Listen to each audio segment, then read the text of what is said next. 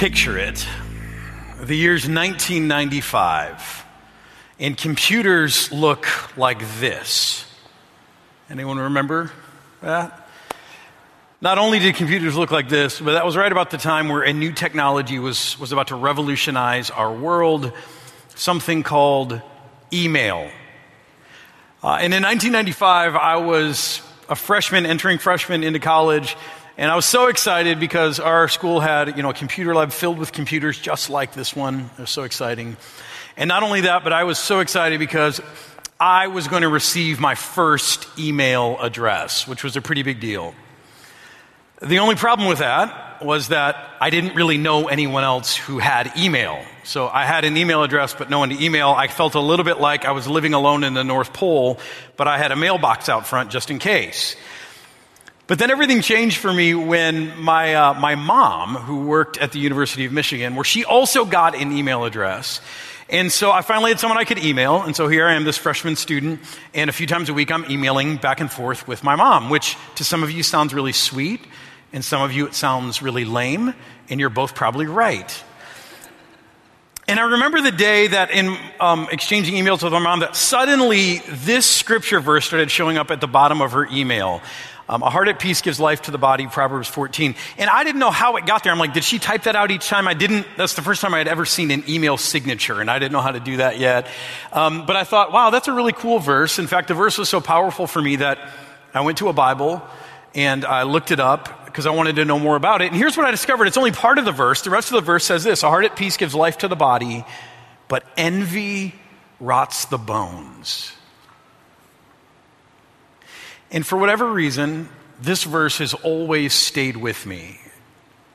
And until recently, I, I, don't think I understood why, but, but I think now it probably has something to do, not just with it being on my mom's email signature, but uh, based around this word envy. See, I don't know about you, but when I read through the scriptures, there are certain verses where, um, where I feel convicted by different behaviors that are called out or different things that, oh, that were warned against. There are certain things that I just kind of like, you know, I hear them and I'm like, oh yeah, that's, that's, that's me. I better watch out for that. I need to be careful of that. For instance, in a place like Galatians 5, Paul goes on this whole list of all these things that, that are detrimental to us. He says the acts of the flesh are obvious sexual immorality, impurity and debauchery, idolatry and witchcraft, hatred, discord, jealousy, fits of rage, selfish ambition, dissensions, factions, and envy, drunkenness, orgies, and the like. I warn you, you know, don't do that stuff. It's not good. And for me, when I would read through a list like that, there were certain words that would jump out to me. I'm not telling you which ones. And I'm like, yeah, Deanne, you, you got to be careful of that. that that's, that's a problem for you. But I'll tell you, one of the words that I never paid any attention to is this one right here the word envy. I thought, yeah, I, I know what envy is, and maybe that's a problem for some people, but that's just not an issue for me. Envy's just, that, that's not me. But here's what I know uh, here today, almost 42 years old. I now realize that envy has probably been the biggest sin struggle of my life. And I never knew it. In fact, most of my life, I've, I've been more preoccupied with the headlining sins that Paul mentioned in Galatians 5. Uh, those, those things that are kind of like a bigger deal, that are more sensational. I mean, envy pales in comparison to those things. I mean, a local church pastor caught in a battle with envy. You ever read that in the news? I mean, it's not newsworthy, is it? And yet the ancients, they understood that envy was very, very serious. In fact, they called it a deadly, a deadly sin. And for me, it wasn't until recently that I, realized that was such a big problem for me, which, just as a side point, is why I believe this series is so important. For, for some of you, you've been, you know, ta- tagging along with the series, but I've heard some people say, you know, the series just feels like pop psychology or something. And if that's what this feels like, then, then I want to apologize that I haven't done a better job through all of this. Because you, like me, are driven by things. You're driven by things that you don't even, you're not even aware of yet. And there are things that are driving you to unhealthy places. They are corroding your soul. They are stealing away the life and the wholeness that Jesus wants you to have. And you are not even aware of them yet. In fact, Paul, the guy we just looked at, says in another place that, that Satan masquerades like an angel of light, that he looks not like a, a devil with horns, but he comes as an angel of light. And what that means for us is that probably for most of us, even the things that we think of as our greatest virtues might actually be driven by our greatest vices. And it's not until we understand more about the journey that we've lived up to this point in our life, the path that we've walked, that we can begin to get insight into those things. We, we, can expose those so called angels of light for what they really are, and then we can bring those things to the light of Jesus and allow Him to heal them. See, for me, it's taken 41 years plus to get in touch with my envy. But now that I see it, now that I understand it, now that that's been unmasked, I look back over the story of my life and I see it everywhere. Uh, so today I want you to sit up and, and pay attention wherever you are. Um, you're going to get the scoop on one of your pastors. I tried to sell my story to TMZ, but they were not interested. And uh, I contacted the National Enquirer, but they've been kind of obsessed with that Jeff Bezos guy. Um, so, uh, so I want to share with you today just a little bit of what my battle with envy has looked like because, because maybe it'll help you understand something that's been going on in your life too, maybe. Uh, in 1991, uh, I watched the movie Backdraft. Anyone remember this movie or watch this movie?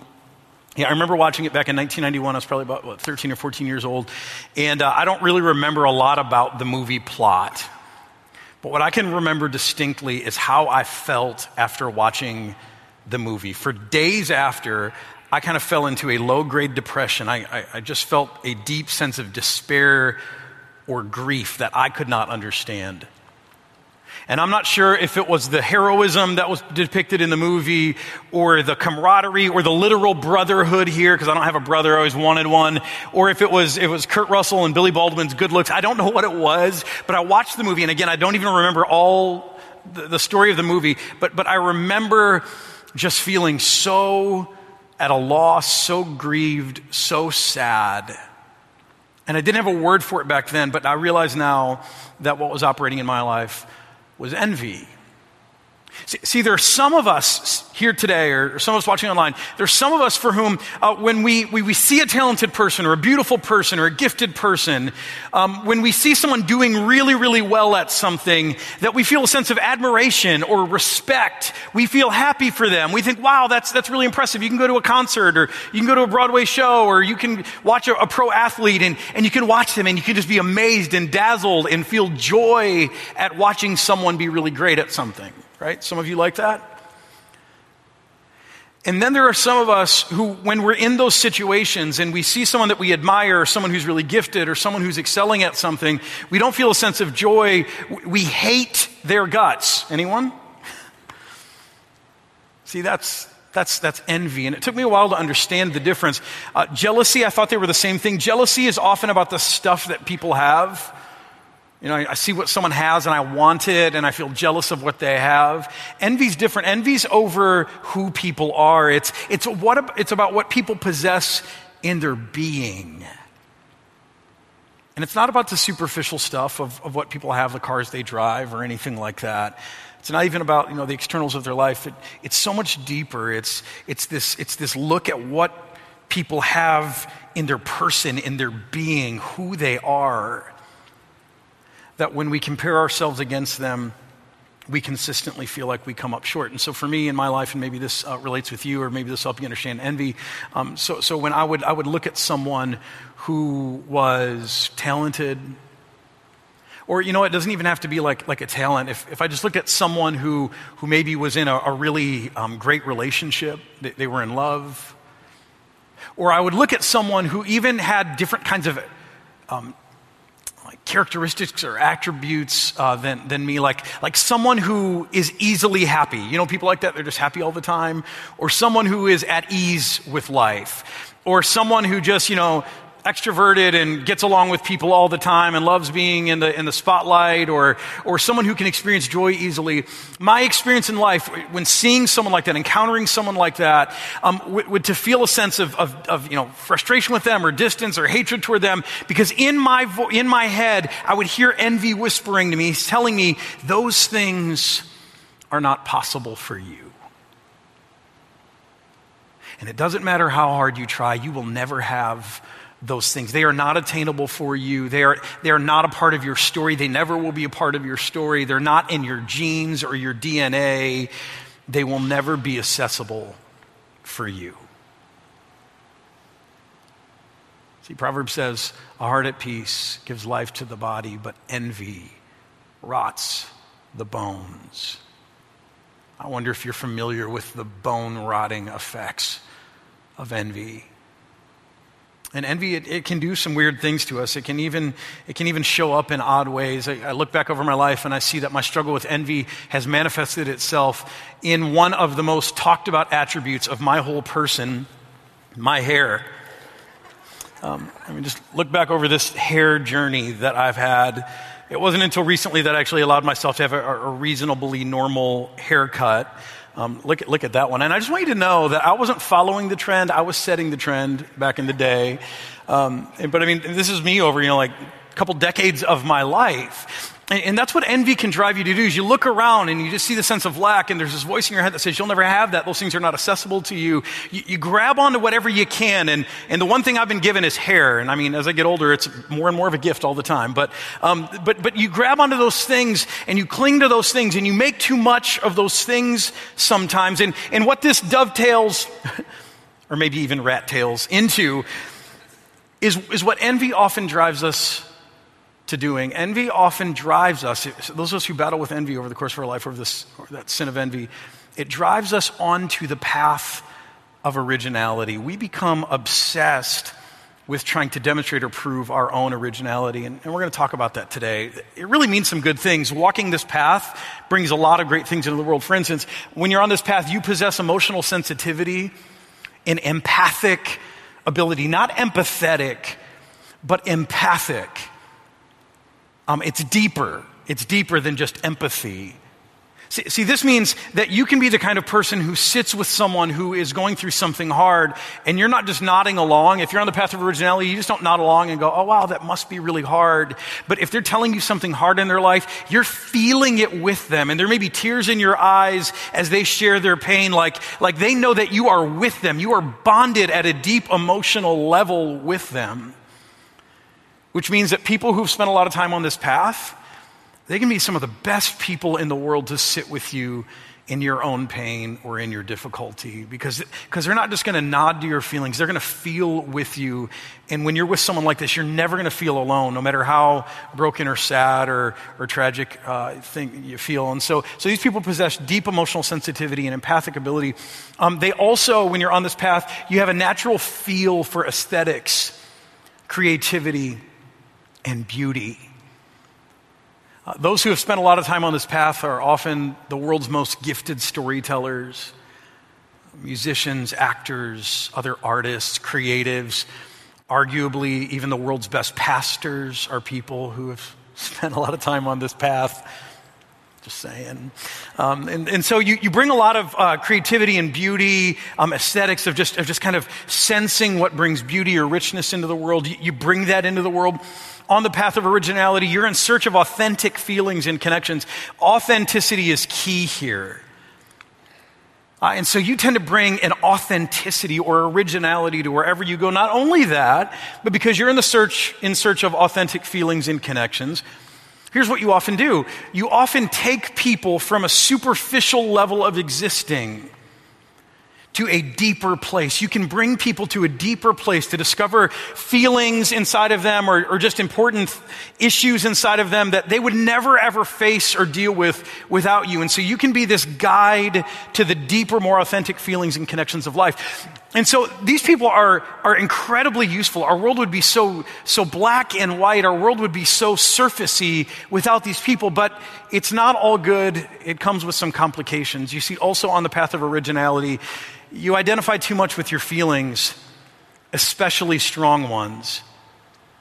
It's even said that when you're on this path, you don't just have feelings, but you are your feelings. You become your feelings. And, and so you're always in search of strong feelings, whether that's love or infatuation or, or whether that's pain or tragedy or, or loss. And, and why is it in life that for some of us, those darker emotions come so much more easily than the, than the light emotions. And so you can start to identify too much with those feelings, especially the strong ones. And, and, uh, and, and second, uh, on this path, you find identity and value through pain. Uh, it actually becomes your identity. That's how you find your value. You start to see your whole life through a narrative of suffering.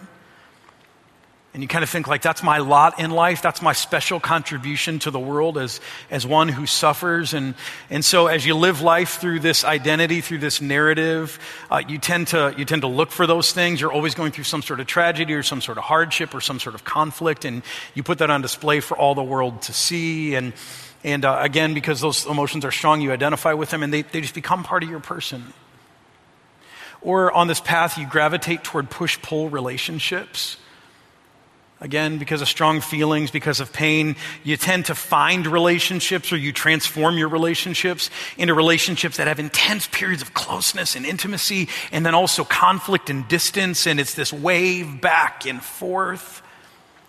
Or on this path, you're focused um, on what's missing. Notice I say missing, not what's, what's uh, wrong like our friends on the path of integrity who are black and white, they can walk into a place and say, well, that's not right, that's wrong, that's not the way you do that.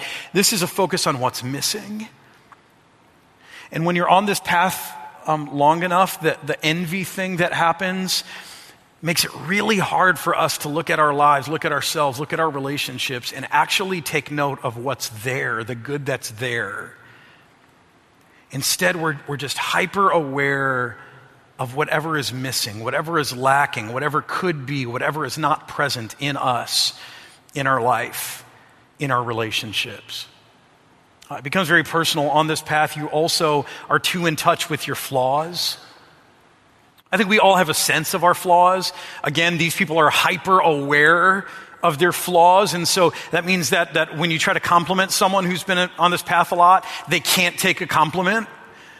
And that may frustrate you or that may feel like false humility, but if they're really a, a, person who's on this path, it's not that. It's just whenever you compliment them, uh, give them a personal compliment, they can see all of their flaws so clearly that it's just like, yeah, that, that, that may be great, but you don't know the rest of this. And so they can't take a compliment. So an inferior self image becomes a, uh, a, a, part of, a part of, uh, of walking this path. Or um, on the path of originality, uh, and this is really true, you are in search of an ideal love to redeem you. See, these are the people who are still talking and in search of a soulmate. These are the people who make the rest of the world feel very unromantic. And I say that with only a few days left before Valentine's Day. I'll repeat that. There are only a few days left before Valentine's Day for those of you who are less romantically inclined, right? Uh, see, see, these people tend to believe, when you're on this path, you tend to believe that, that all this stuff that's flawed with you, all the stuff that's missing in your life, you tend to believe that if I could just find someone who could see me and know me and value me and love me, then maybe in spite of all of these flaws, in spite of all that's missing, all that's broken inside of me, maybe that love could actually make me whole. And I told you before that these are some of the world's greatest storytellers and actors and actresses and performers. And so these are the stories our culture loves to tell. These are the stories of our movies and our songs because these are the people writing those stories. That's what they're in search of. And, and part of this, I mean, part of this idea that, that there's someone's love in the world who's gonna, who's gonna redeem you, that's a lot of pressure to put on a relationship and that's hogwash. And yet, there's something about this in a deeper way that is absolutely true. See, see, it's this possibility that holds the promise of, of getting out of this dead end path and finding true growth and freedom and the wholeness we so, so desperately seek after. Uh, today, I want to share with you some words from Paul that he wrote to a church called Ephesus. And uh, if you're here in the room, you can look at page 1174. Um, while you're turning there, um, these are some of the greatest words of Scripture that just describe the heart of the gospel. And so, if you're someone who so far you're like not connecting with this envy, originality, authenticity stuff, that's okay. These are some of the most powerful words in Scripture. You need to hear these words today. But if you're someone who, like me, realizes or you're starting to realize that envy might be your biggest sin struggle. It's, it's been the story of your life. If you're someone who's, who's you know, resonated with some of that path of originality stuff, then these words have the power to change your life, to change your story starting today. And so you really need to take them in. Ephesians chapter 2. Paul says, As for you, you were dead in your transgressions and sins. By the way, um, often when we talk about sins, we think of this word transgression. We talk about sin. Transgressions literally means there's a rule and you break it, there's a line and you cross it. In Hebrew, those, or later on in Greek, those are called transgressions. And then there's this other word, sins, which refers not to the things that we do that are wrong, not, not the things that we do that um, cross lines, but sinfulness is more about our being. So this is about our doing, this is about our being. Sinfulness is just that sense of, of that there's something broken inside of me, there's something wrong inside of me. No matter whether I do anything good or bad, it's, it's still there. It's a part of my being. And, and, so Paul says, You were dead in your transgressions, both the things that you've done, but also on a deeper level. You were dead in those things. And he goes on. And he says, In which you used to live when you followed the ways of this world and of the ruler of the kingdom of the air, the spirit who is now at work in those who are disobedient, the, the Satan who masquerades like an angel of light. You, you, used to be dead in those things and you used to live in those things. And he goes, Hey, but you know what? We're all in the same boat here because all of us also lived among those ways at one time, gratifying the cravings of our flesh and following its desires and thoughts. Like the rest, see, it's not just you, but like everybody else, we were by nature deserving of wrath. Now, some of you are sitting here today and you're like, wait a minute, this is, this is a new concept for you. I'm, I'm an object of wrath. I'm deserving wrath. That may be a foreign concept for you. For some of you, you know this all too well, especially if you've been on this path of originality. But then he goes on and he says this He says, But because of his great love for us, God, who is rich in mercy, because of his great love for us, God who is rich in mercy. Do you hear what Paul says? Paul says this, this, this idealized love that some of you are, are seeking after, you know, this belief that you have that if, if someone could just, if someone could see me and know me and value me, if someone could truly love me, then maybe that would make, make me whole. Paul says, hey, guess what? That love, it exists. It's real. It's not just a fairy tale. It's not just a myth. It's real. It exists. And you know what? It's not just out there for some people. It's not out there for the beautiful people or for the whole people or for the people who had a whole family or a, good upbringing. It's out there. It's, it's present. It's here for you now. For you now, wherever you are, it's here for you. It's in the room. It's, it's, it's accessible to you. It's been with you all along. It is, it is a love of a God whose love is great. It is here and it's present. And so this isn't a fairy tale. And this isn't just for some people, Paul says, but for all of us as objects of, of wrath. There is a God whose love for us is great. And this love is the love we've been searching for. This is the love that once we have it, because God sees us and knows us and values us and loves us, it can make us holy. It's a love that doesn't see our broken parts and pieces and fractures and fissures and, and, and it doesn't get repulsed or move away. It's a love that will not ever reject us or abandon us. But it's actually the love that we've all been looking for. It's the only love that can truly make us whole. And then he goes on and he says, Because of this great love, God, who is rich in mercy, has made us alive with Christ, even when we were dead in transgressions. It is by grace you have been saved. And God raised us up with Christ and seated us with him in the heavenly realms in Christ Jesus. I wonder today, is there anyone who needs to be raised up? I mean, if you had one of those weeks where, where life just kept knocking you down and bringing you low, are you ready to be raised up? Or for some of you, I, I, wonder if you've been waiting for this longer than that. I wonder if your whole life story feels like a story of you being knocked down. Of tragedy and hardship, of being trampled over and suffering, and, and that's just become your way of life. That's become the narrative that you've lived with, and it just seems like it's being repeated over and over and over again. And while some people have a break, some people are the people who get raised up. That's not me. If, if, if that's kind of been your story, Today, would you like it to be different? See, see, Paul promises that there is this God who, who wants to raise us up. He wants to see us down in our suffering, our pain, our forgottenness, uh, us feeling uniquely broken or like misfits or unlovable or, or just feeling like the best things in life aren't accessible to us. Paul says there is a God who looks down and he sees us in that condition, and his desire and intention is to raise us up to change our circumstance, to change our narrative, to put us in a higher place. Paul says that not only is there a love that can make us whole, but there is a God who wants to today, he wants to begin to change our story. And so it doesn't matter if it's always been suffering and pain and loss in your life, and that's what you've come to identify. There's a God who wants to come today and he wants to pick you up. He wants to raise you up with Christ. And he's seated us with him in the heavenly realms in Christ Jesus. And here's why he did it. He says, in order that in the coming ages, he might show the incomparable riches of his grace expressed in his kindness to us, not just to other people, but to us in Christ Jesus. For it is by grace you have been saved through faith.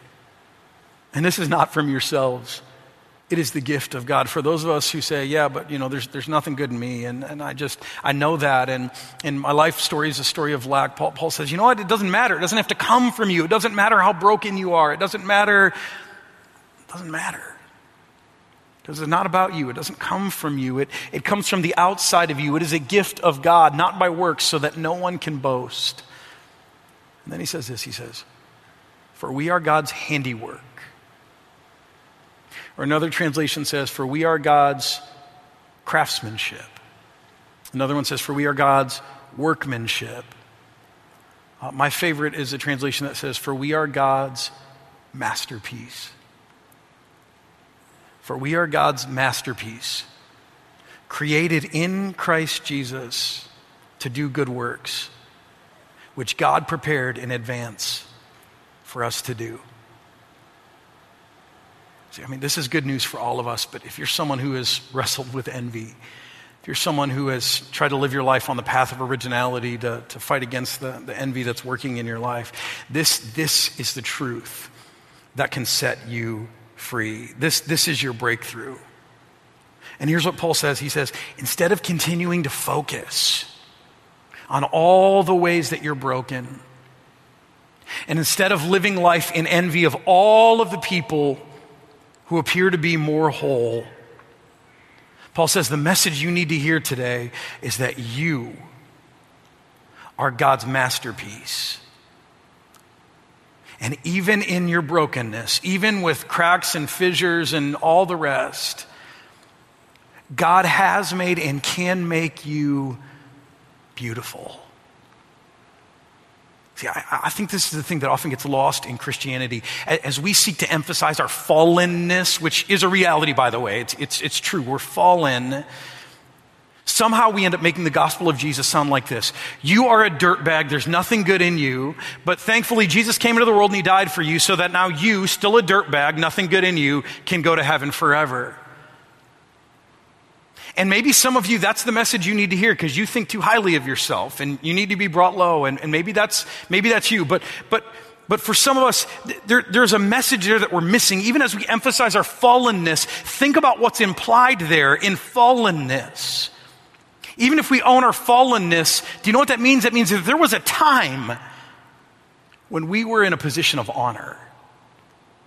If we're fallen, that means it wasn't always that way, that there was a time that we lived in a place of being loved, that, that we, we were in a place where we were spectacularly created, a masterpiece of God, beautiful and original.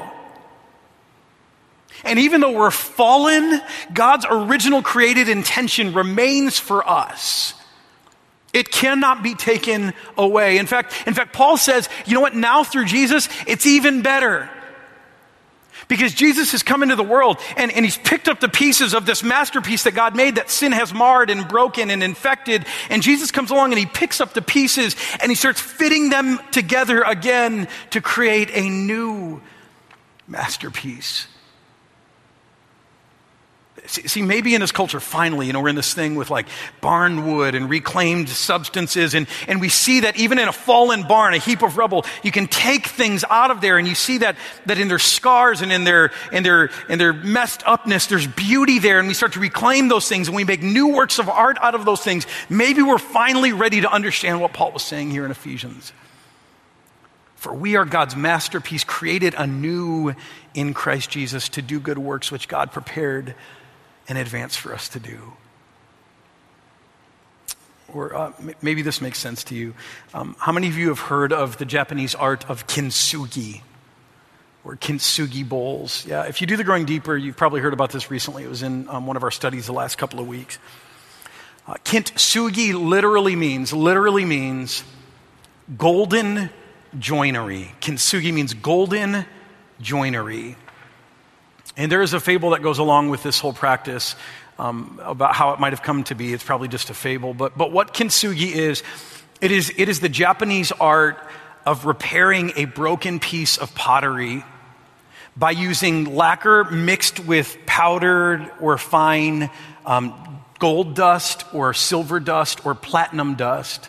And so you, you, take those precious elements, you mix it in with the lacquer, and then, and then you, repay, you repair a broken vessel making the cracks oddly visible, right? There's a picture of that. That, that gold, those are the cracks. You make the cracks oddly visible. Now, in a super glue culture, this doesn't make sense to us, right? We want the clear glue that you never see. So you put it on the shelf and people go, I can never tell that it was broken. That's, that's what we want. But kintsugi has a different um, philosophy, and, and here's why they do this. See, kintsugi as a philosophy, it treats the breakage and the repair of an object as a part of the object's unique history, something that makes it valuable rather than something that needs to be disguised.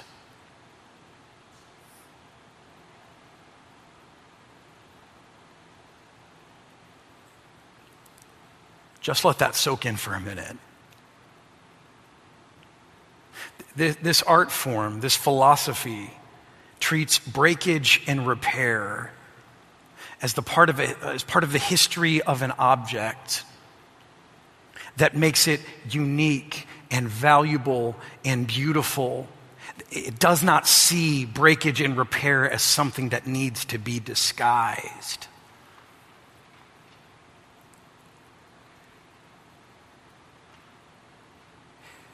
And these bowls now are priceless, far more valuable than their perfect counterparts, preserved even from the same ages. Why? Because they're, they're made more valuable by the elements put into them, yes, but they're also completely original.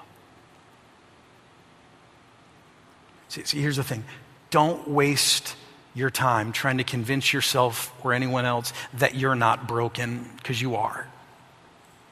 And you know that all too well, especially if you've walked on this path. But even more important, even more important is not to get too hung up. Please don't get too hung up on your brokenness either. Don't make it into too big of a thing. Don't, don't live in fear of it. Don't live in hatred of it. Don't live in envy toward other people who appear to be less broken. Instead, instead, here's what Paul's telling us to do. Instead, notice the value of what? No, no, no. Notice the value of who has poured himself out to fill every crack and fissure, every wound in your life. Notice the value of the one who has poured himself out in all of your brokenness to heal you. See how he makes both your wounds visible but beautiful. In the same way that Jesus himself stood before his disciples at his resurrection and he showed them the wounds in his hands, still visible, but now beautiful.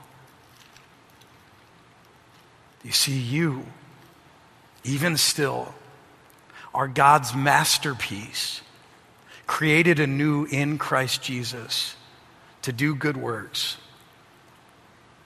and this is so important that, that the true path to originality, and by the way, originality is your birthright. That's your calling. That's what God created you to do. But the true path to originality, it can't be found by reacting against what everyone else is or trying to, trying to stand out in some way or, or rebelling against everyone by the way you dress or the way you look or, or, or trying to just find your own niche to, to be original or, or acting out or being tragic. You cannot manufacture your own sense of originality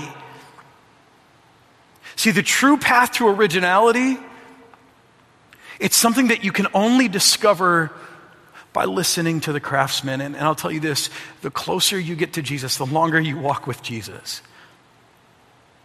the greater the, the, the opportunity you have to learn from him, the, the artisan, exactly what kind of masterpiece he's creating in you but you cannot manufacture it. You don't get to decide how you're original alone. It's, it's something that God is delighted to reveal to you if you listen, if you ask. And I'll tell you when this happens, when we begin to discover how God is making us into a masterpiece, completely unique, broken, but beautiful when we begin to walk this path of originality apart from envy, apart from the drive of envy, then you know what happens? That means then that you will bring authenticity into the world that the world desperately needs. But again, it won't be driven by, by envy. It won't be manufactured, but it will be truly God directed. And, and you know what else? You will become a safe place for people who are going through hard things because you have gone through hard things. You've been broken by life. But those wounds have been both made visible and beautiful by the healing love of Jesus. And, and so you'll be able to, to become a safe place of refuge, to empathize and, and to feel with people, but also to point them to the hope that you have found when you begin to walk this path in a healthy way. Then you'll be able to bring beauty and depth, creativity and inspiration wherever you go. But it's a path that only God can reveal, and it's based on what God has done and is doing in your life.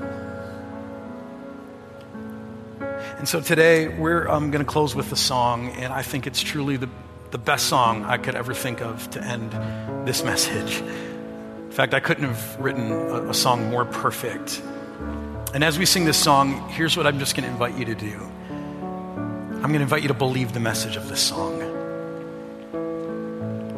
to believe what we've just talked about. That even though you may look at your life and, and, and you see all the things that are wrong, Jesus has come into the world to pick up the pieces and with his love to construct something that is visibly broken, but completely original and beautiful and, and if you're someone who's struggling to, to believe that or to own that, maybe during this song, here's what you can do. You, you can just use this time as a prayer and you can begin to say to Jesus, Jesus, I don't know. I just look at this and I, I don't see anything good here. And I look at other people and I can see their goodness and I can see what you're doing in them, but I can't see it in me. You can use this song instead to say, Jesus, can you begin today to speak over me?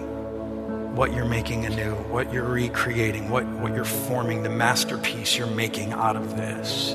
And here's what I know He'll begin to do that. He'll begin to tell you, He'll begin to show you, and it may take a long time, but He will begin to do that today in your life. So stand and let's use this song as a moment to uh, let Jesus unfold His goodness in our lives.